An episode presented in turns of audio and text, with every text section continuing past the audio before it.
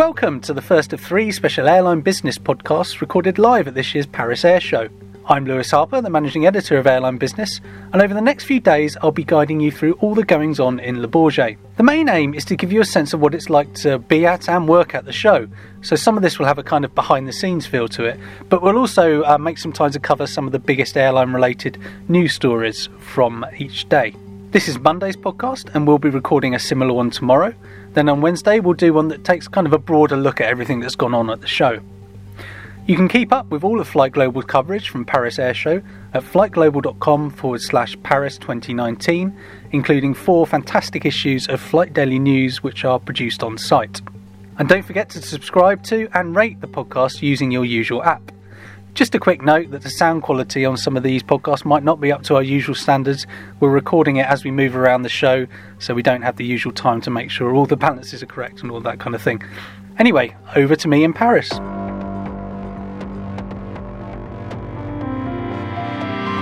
So it's just coming up to 9am. I'm here with Graham Dunn, um, executive editor of Airline Business, and we're just looking ahead, I think, to a, a, busy day, aren't we, Graham? It looks like it might be quite busy. It's always a bit mysterious at Paris. You're kind of waiting to see what's going to be firmed up, what's going to be.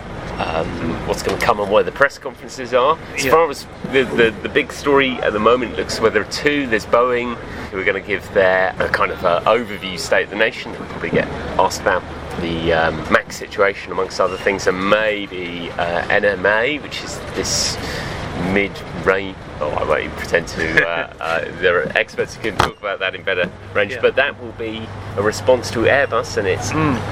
it has a big press conference around. The yeah, we're expecting the A321 XLR to be to be launched at mid-morning, so that as you say, that that's um, the, the, competitive pressure on Boeing at and, a difficult time for them. And then the interesting bit from our side is who's going to be there, which airline's going to be there, shouldn't there? Yeah, and um, we already know. Um, you would expect, wouldn't you, possibly some US carriers with the the XLR. We, will we'll find out soon enough. And we know there are a few press conferences lined up involving, I think, Virgin Atlantic are doing something a bit later, and AirAsia. AirAsia are here. There's quite a lot of aircraft lessor stuff. But then whether these actually happen or happen mm. at the time you want um, or the time they said remains to be seen. So. Yeah, and we'd expect some surprises, I think, along the way, hopefully. Yeah, so um, back with you in a bit. So it's just coming up to 10 o'clock on the first morning. Um, one thing worth noting, which is a, a relief for us so far, is the the fantastic weather. I don't want to tempt fate, but it's clear blue skies, nice and warm. Um, we've experienced plenty of extremes in terms of the weather at recent air shows. So I think um, Paris a few years ago, I remember commenting that seaplane operations were were possible on the, the main runway here at Le Bourget. Um, and then I think the last Paris it got up to kind of 40 degrees plus. So um, so far so good, but as I say, don't want to tempt fate. We're looking at decent weather, which will be great for the flying displays. You can already hear some aircraft flying overhead. I have to say, as a journalist, that can get quite annoying when you're trying to concentrate on the story. But um, but anyway, yeah, as I say, we're, we're, we're just waiting now, really, to hear what the uh, the two big airframers have to say during their first press conferences. So let's see.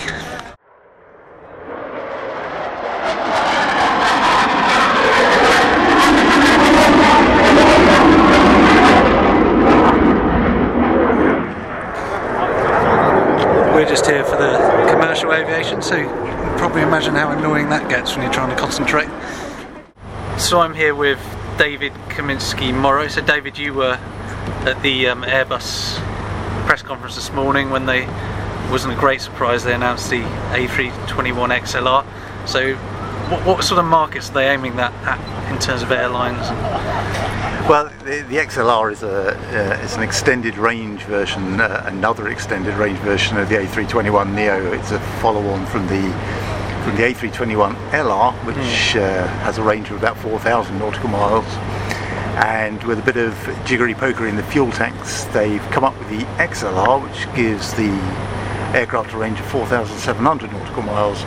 So you're talking about um, you know some additional extra extra capability to do routes like uh, down from China down to Australia, from India over to Europe, uh, uh, to the UK, places like that, and uh, it, it, just gives that just that extra bit of um, cushion for, for, for airlines that, that, want to operate the aircraft on routes that might not necessarily support uh, support a wide body or justify that kind of expense. You know, it gives the, yeah. the airlines an opportunity for some to operate thinner routes without uh, with, with, less risk.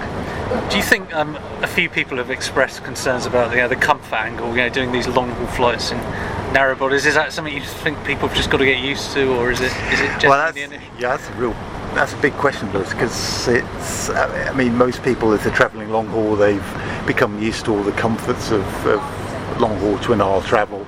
Mm. And single aisle aircraft were never really designed for that, you know, it, and it's down to sort of practical practical reasons, yeah, um, the, practical considerations that you have to uh, think about. You know, things like catering, you know, you've got uh, less space for, for, things like catering to feed your passengers. You've got issues such as uh, lavatories. You know, you can't just stick uh, lavatory modules uh, at regular regular intervals along the aircraft, and that then brings up questions as to whether you want economy passengers queuing up in the in the business cabin and things like that. So there's a, whole bunch of new considerations that come up from this. Yeah. Aside from the fact that if you're spending eight, maybe nine hours in a single aisle jet, it's going to feel more claustrophobic than if you're in a twin aisle, mm. and uh, and that's something that passengers simply may have to get used to. Right. And we've seen um, uh, a lessor place an order. Is that right? Are we expecting more orders this week? For we've had a, a start-off tentative order from uh, Air Lease, uh, which uh, took the XLR as part of the package for about 100 uh, aircraft. Uh, that's split between 50 A220s, and then the, the, rest of it is, is more or less split equally between the XLR and the and and the 321 Neo. Mm. And but there's also a firm order that's come in from Middle East Airlines, which increased its A321 Neo order earlier this year quietly to 15 aircraft, and we've just found out that four of those aircraft are going to be the XLR version. So that effectively makes Middle East Airlines a launch customer. Great. Okay. And Airbus generally at, the show, how, how is the mood there? It must be a bit difficult because they don't want to be. They know their main rival is going through an incredibly tough time with the, the, the Max and everything like that. How, how is the mood at Airbus? I think Airbus is on. Airbus has got a few things going for it. It's on its it's on its kind of home turf. The Paris Air Show is very much Airbus's uh, fortress Airbus, if you like. Um, they've also they're also celebrating the 50th anniversary, so they've got they've got reason to be fairly buoyant. I, they they certainly they're certainly aware of the issues that uh, Boeing's going through at the moment, but they're not they're not crowing about it by any by any means. You know, it's uh, it, it's just that's that's part of the aviation business, and uh, and Airbus is getting on with what Airbus does, and uh, um, Boeing will recover in time. Okay, great. Thanks for your time, David. And that's a pleasure.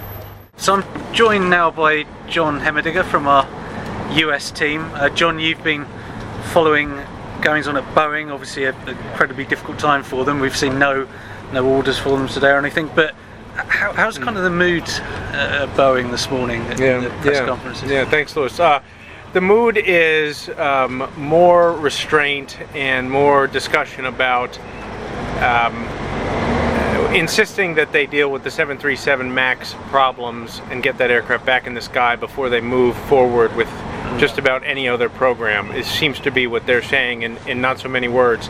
And every comment that almost any executive has made today about almost anything has been prefaced by um, our primary focus is to get the 737 MAX back in the skies safely or something to that degree.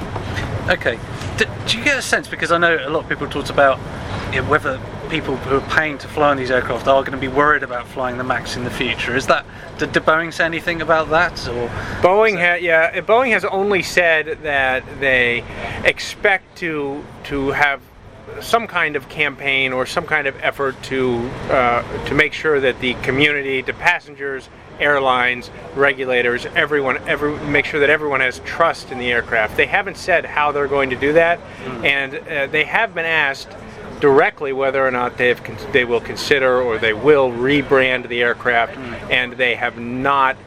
Uh, I don't believe they've said yes or no. They've said again that their primary focus is getting it back into the skies, but they have said that they are going to be working on some marketing efforts once that happens, and also said that they're going to be working with pilots, um, uh, uh, maybe as part of an effort to help reinstill trust um, in the great in, in the broader community. Okay, good. And uh, some not so great news as well on the, the 777X, is that yeah, right? That, that's right. Yeah, uh, it was largely expected that Boeing was going to have the 777X in the skies with the first flight by now, or or certainly very very soon. Last week we learned that General Electric discovered a problem with a component in the high pressure compressor of the GE9X. And we didn't know too much about that. We, we learned today that they're going to have to redesign that component and that the redesign and subsequent testing is going to take several months. And that now GE um, thinks that the GE9X cert- certification could may not come until fall. So it's going to be several several more um, several more months, and that seems to suggest that then uh, Boeing or Boeing will not get its seven triple seven X back into the skies until later this year, um, towards the end of this year at the earliest, and then we have a year long year long under best case scenario is typical uh, uh, an aircraft certification which puts the 777X's final certification by the FAA possibly sometime into next at the end of next year. Boeing's always said that they want to get it certificated by the end of next year, but now we seem to be pressing up against 2020. So it's coming close to, um, to getting towards the, ed- the outside edge of their goal. Okay. And uh, obviously, the big story today was Airbus launching the 321 XLR. Um, Yeah. Did Boeing say much about the NMA? N- They, they, they touched on it briefly, uh, but again, when they touched on it, they said that their primary focus is the 737 MAX. What they have said is that they continue to consider whether or not this year they're going to decide to offer the aircraft. And if they do decide to offer it, a formal decision to launch the aircraft would not come until next year. Uh, and an entry into service, they still say it would be 20 to around 2025. But Boeing's now Boeing's now behind the ball behind the ball on this and behind Airbus on this, so they may be playing catch up a little bit. Their other message has been to question whether passengers will be um, will be comfortable enough or accepting enough of flying for eight or nine hours on a narrow body aircraft. So kind of throwing some holes in Airbus's marketing Excellent. strategy. That's great, John. Thanks very much for your No, time. my pleasure. Thank you. So it's just gone midday here in Paris. I'm just out of the uh, Airbus chalet, and uh, well, it's a bit of a surprise with Virgin Atlantic announcing an order for um, 20 A330 Neos in total, with 14 firm and six on option. Um, it's fair to say we weren't necessarily expecting a significant wide body order like that, and particularly from Virgin Atlantic. They've already got um, 12 A350 1000s on order and are due to receive their first one in the coming months. I think um, Shai Weiss from Virgin Atlantic was um, talking about how these are obviously with replacement of older generation aircraft in mind, but also looking ahead to the um, expansion at Heathrow. Um, and he says the, the airline, with that in mind, aims to double its um, presence at the, the London hub. Um, so that's probably with maybe a slightly optimistic kind of uh, date of around 2026 if if the third runway happens. So it's early Monday afternoon here in, in Paris. I've just had a a brief look through AirAsia X's first A330 Neo. Um, fairly standard cabin, nothing um, nothing particularly exciting there. Massive, as you would expect, a massive economy section and a few few business class seats up front. I think the really interesting point about these aircraft coming into service with AirAsia X is the the opportunities they open up in terms of network. And I, gra- I did grab a quick chat with the AirAsia X Group CEO who who said exactly that. That you know he's talking about maybe next year launching services to the US and or Europe. So um, maybe they'll be the airline that can really make that those kind of low cost long haul routes work. We look at you know Norwegian for example that couldn't make London Singapore work. So yeah, there's a lot to be proven, but um, those new A330 Neos are obviously incredibly significant for that carrier. So we're getting towards the end of the afternoon here in Le Bourget. I'm joined by Graham. Now, Graham, you look after our a world famous order tracker that runs on flightglobal.com during these these big air shows. How, how's it looking? Yeah, it's uh, yeah, it's always uh, interesting. This one actually today appears to have been quite simple, and one of the reasons for that is um, there hasn't been a huge amount of activity. Um, mm. This we uh, this basically records it's a tracker that records all announcements that are made during the show, and some of those are re-announcements of earlier stuff, and you know some of them are announcements of stuff that hasn't happened for however long. Mm. Even taking that aside, this is the, the quietest first day we've had uh, at um, one of the big air shows, with it, with it be Paris or Farnborough, in the six, seven years or so we've done that. Mm. And that maybe isn't a surprise on the on the eve of the show. Uh, obviously, with everything that's going on with Boeing and uh, um, its commercial chief said this is not going to be a typical show for us. Mm. And uh, Boeing, there've been no no orders from them as of sort of four o'clock or whatever the time is now. Um, so it looks uh, one of the reasons it, it is pretty quiet. Yeah, and on, on the Airbus side, um, they're obviously keen not to be seen to be kind of taking advantage of, of Boeing's misfortunes, but they obviously launched the new new type, the A321 XLR this morning, and a couple of orders around that. Yeah, there were a couple around that. So uh, the big one is uh, uh, biggest equipment was Air Lease, and Air Lease obviously uh, an absolutely huge uh, lessor in particular with its uh, chief Steven Udvar-Hazy.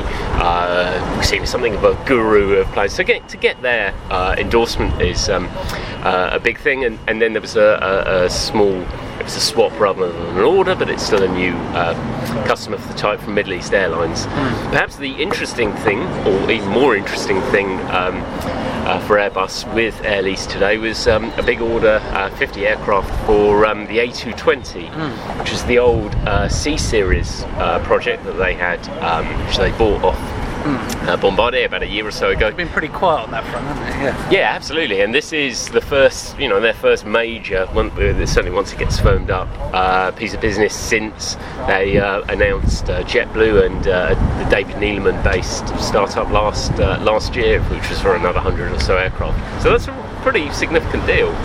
Yeah, that's great. And we saw uh, we mentioned this morning, actually, in our the kind of first segment of this, that we knew Virgin Atlantic were going to be doing something. But I, I, wasn't expecting a significant wide body order today. That was absolutely a surprise. Yeah. And those uh, those eight aircraft, uh, so it's uh, 20 aircraft in total, but eight uh, A330 Neos uh, were the were almost the only firm mm. actually signed, ordered in the order books a bit of business today.